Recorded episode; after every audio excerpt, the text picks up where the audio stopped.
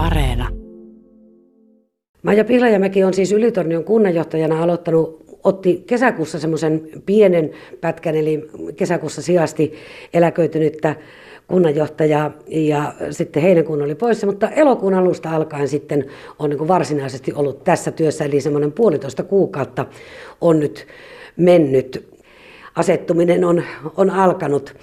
Maija Pihlajamäki, olet kertonut, että jo nuoresta pienestä tytöstä saakka sinulla on ollut selvä unelma ja visio. Isona haluat kunnanjohtajaksi ja tässä sitä nyt ollaan. Hyvää huomenta, joo, tämmöinen unelma mulla oli ja ei se nyt niitä kaikkein yleisimpiä ammattihaaveita ollut, kun kertoi kaverille, että mä haluan isona kunnanjohtajaksi. Pitkä oli tie, mutkainen tie, mutta nyt, nyt on siinä.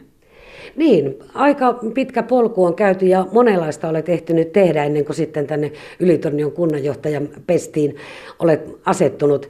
Se alkoi niin kuin tuolta hotellialalta itse asiassa tuo sinun työurasi vastaanottovirkailijan hommista aloitit. No joo, mä yritin yliopistoa opiskelemaan hallintotieteitä, että pääsisin kunnanjohtaja, mutta, kunnanjohtajaksi, mutta kun en päässyt ensimmäisellä yrittämällä sisään, niin suutuin niin paljon, että vaihdetaan alaa ja menin hotelli- ja ravintolakouluun ja valmistuin vastaanottovirkaaksi ja olin muutaman vuoden töissä hotelleissa ja sen jälkeen yritin uudestaan yliopistoa ja sitten ne ovet aukesi ja valmistuin Vaasasta hallintotieteen maisteriksi ja pahimpaan lamaan silloin 90-luvun alussa, että ei sitä heti kuntaan päässyt sitten töihinkään. Tuo, tuon jälkeen kuitenkin olet tehnyt hyvin monenlaisia sekä kuntiin, järjestöihin liittyvää työtä Suomessa, mutta Brysselissäkin olet käynyt katsomassa vähän isompia kuvioita.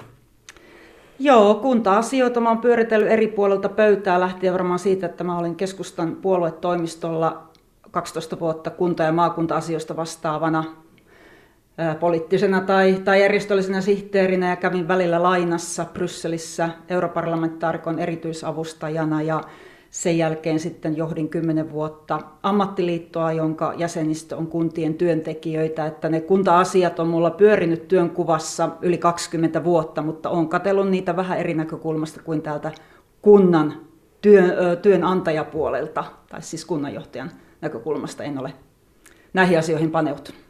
Voisi kuvitella, että tuommoinen työhistoria antaa aika vahvan ja monipuolisen pohjan tuon tämmöiseen kunnanjohtajan tehtävään.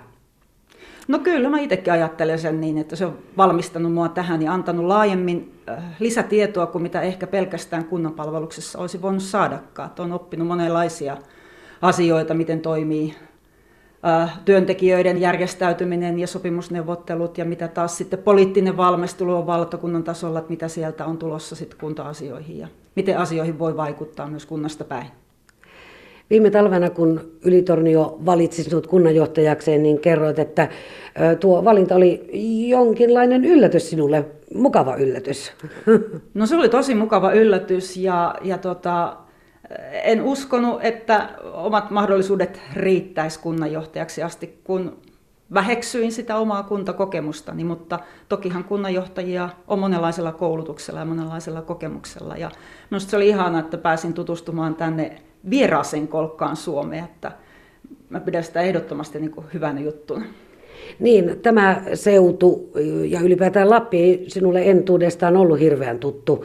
Tosin olit opiskellut siellä hotelli- ja ravintola-alan koulussa Rovaniemellä ja sitten Saariselkä oli tuttu paikka.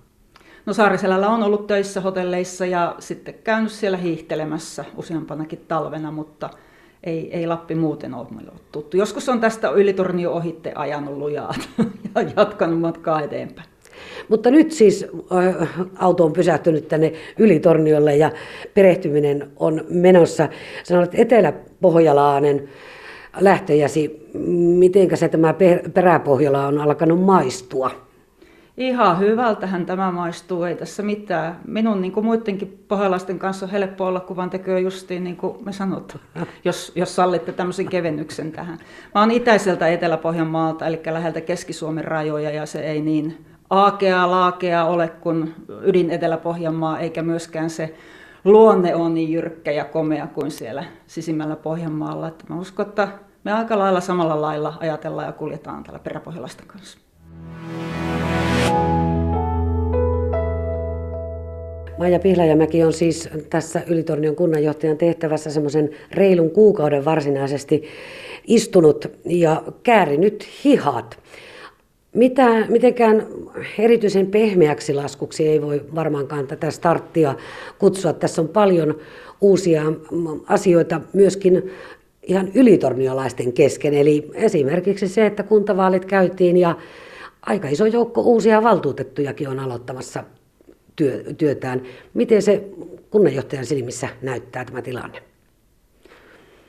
Joo, uusi hallinto on aloittanut. Ensimmäinen valtuuston kokous, ensimmäinen hallituksen kokous on ollut ja valtuustosta uusiutui lähes kaksi kolmasosaa, niin onhan siinä sitten riittävästi sarkaa, että yritetään perehdyttää uudet päättäjät rooliinsa, kun myöskin isoja asioita on päätettävänä, valmistellaan talousarviota, sote-uudistusta ja lisäksi täällä on vireillä useita tuulivoimapuistoja ja ne puhuttaa sitten kuntalaisia kuntapäättäjiä, että ihan riittävästi on repussa tavaraa. Minkälaista keskustelua esimerkiksi tuosta tuulivoimasta täällä käydään? Puolesta ja vastaan. Aivan niin kuin varmasti jokaisessa kunnassa, jossa tuulivoimapuistoja on, on tuota suunnitteilla. No miten tuo talousarvion valmistelu etenee? Missä vaiheessa ollaan nyt? Viime perjantaina oli hallituksen ensimmäinen kokous ja siellä oli tämä kehys esittelyssä ja nyt lähtee sitten lautakuntiin eri toimialoille valmisteltavaksi ja katsottavaksi ja sitten noin kuukauden päästä hallitus taas seuraavan kerran sitä käsittelee. Lokakuussa on valtuuston iltakoulu ja siitä se menee sitten eteenpäin. No voiko sitä luonnehtia jotenkin, voiko sieltä nostaa jotakin erityistä esille?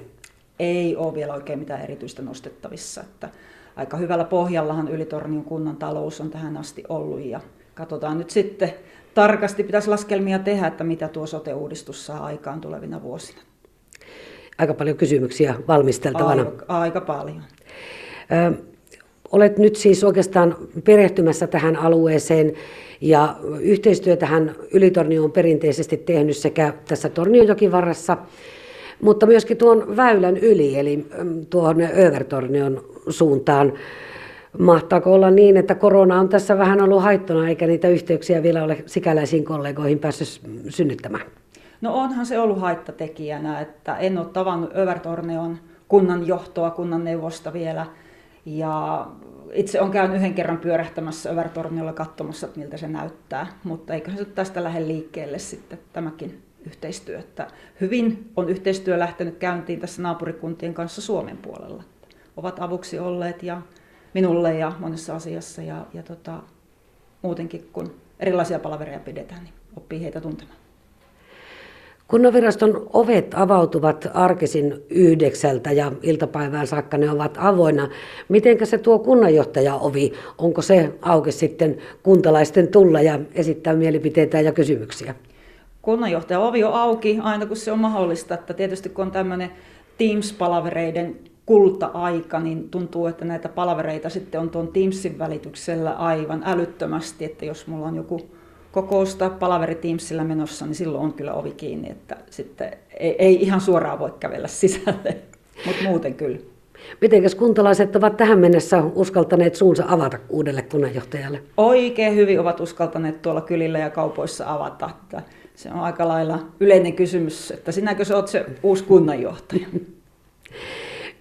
Mikäslainen kunnanjohtaja sinä Maija Pihlajamäki sitten oikein olet?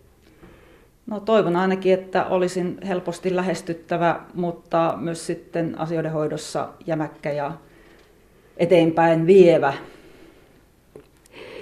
No, mm, jos ajatellaan vaikka tämän päivän töitä, niin mitä sinulla nyt on siinä niin kuin eniten tyrkyllä ja, ja tapetilla? melkein kertaan nuo äskeiset asiat, että talousarvion valmistelu, tämä tuulivoimapuistojen valmistelu, sote-uudistus ja uusi hallinto tuossa justiin sellaisen läpi, että minkälaista koulutusta meillä on nyt tulossa sitten uusille puheenjohtajille ja varapuheenjohtajille hallituksen valtuusto- ja lautakuntiin. Miten näet esimerkiksi tuon tuulivoimakysymyksen, kuinka voimallisesti kunnanjohtajana voit ottaa kantaa puolesta tai vastaan? En, en halua lähteä siihen kovin vahvasti ottamaan kantaa, että kunnioitan kuntalaisia ja toki teimme arvioita, että mitä ne myöskin tuottaa kunnan kassaan kiinteistöveroina, mutta kunnioittain sitä, että emme tuhoaisi tätä kaunista luontoa, että ei nyt ihan joka puolelle rakennettaisi tuulivoimapuistoja. Lyhyt on vielä ylitorniolaishistoriasi, mutta mitkä sinun mielestäsi ovat ylitornion vahvuuksia ja mitkä ovat ne kiperimmät hankaluudet sitten ehkä täällä? Täällä on valtavan kaunis luonto ja hyvät liikunta- ja ulkoilumahdollisuudet. Ja minua on ihastuttanut, miten kauniit pihapiirit täällä on. Kaikkien talojen ympäristö on, on tosi huolella hoidettu. Ja Lapsiperheet täällä viihtyy erilaisten tutkimusten mukaan. Täällä on hyvät ja kattavat perheet heille. Vahvuuksia on myös elävät, aktiiviset kylät. Sekään ei lakkaa mua ihmetyttämästä, että kuinka ihmiset jaksaa yhteisöllisesti tehdä töitä oman kylänsä eteen. Ja minusta täällä on hirveän hyvät palvelut. Täällä on niin monipuolisesti yrityksiä. Näin pieneksi kunnaksi 4000 asukasta, niin käsittämätöntä, että miten kattavat kaupalliset palvelut täällä on. Et siinä on niitä suuria vahvuuksia kyllä. Ja mitä ajattelisin sitten kehittämisen varaa, niin joskus tuntuu, että vähän niin kuin liikaa luotetaan siihen, että esimerkiksi Aavasaksa on tunnettu ympäri Suomen. Valitettavasti se ei ihan niin tunnettu ole, että jotenkin meidän täytyisi saada pohjoiseen matkaavat ihmiset pysähtymään tähän sitten. Järvikylille tulee kyllä kiitettävästi turisteja Rovaniemen lentokentältä päin, että siitä on sopiva matka asioida, mutta miten niitä saataisiin myös tänne keskustan kulmille turisteja tulemaan, ulkomaalaisiakin, niin se vaatii vähän kehittämistä. Maija Pihlajamäki, tuossa viittasitkin tuohon liikuntamahdollisuuksiin ja olet joskus aiemmin kertonut noudattavasi vapaa-ajalla semmoista kolmen Ln linjaa, eli liikunta, lukeminen ja laiskottelu. No liikunta on ainakin täällä tarjotuu ihan mahtavat mahdollisuudet. Kyllä, monipuolisesti on liikuntaa tarjolla ja kai mun täytyy ne suksetkin hankkia sitten. Moneen vuoteen mulla ei ole suksia ollut, mutta mä tykkään hiihtää. Tuolla kun Helsingissä vaan asuin, niin eipä siellä sitä lunta niin ollut ja latujakin huonosti tarjolla, mutta täällähän siihen mitä parhain mahdollisuus. on tyytynyt sitten kävelemään ja sauva kävelemään ja kahvakuulailen ja jumppaan kotona. Ja luen, minkä jaksan ja pystyn. Aika paljon se keskittyy tällä hetkellä tämmöiseen ammatilliseen perehtymiseen, mitä kaikkea tämä työ tuo tullessansa, mutta aina sinne jotakin kevyempääkin mahtuu. Ja joskus pitää laiskotella, että saa ajatuksille tilaa, että tulee uusia näkökulmia ja uusia ideoita, niin se on tärkeää. Kuulostaa ihan toimivalta yhdistelmältä. Ei muuta kuin lykkä til Maija Pihlajamäki tässä uudessa tehtävässä. Kiitoksia.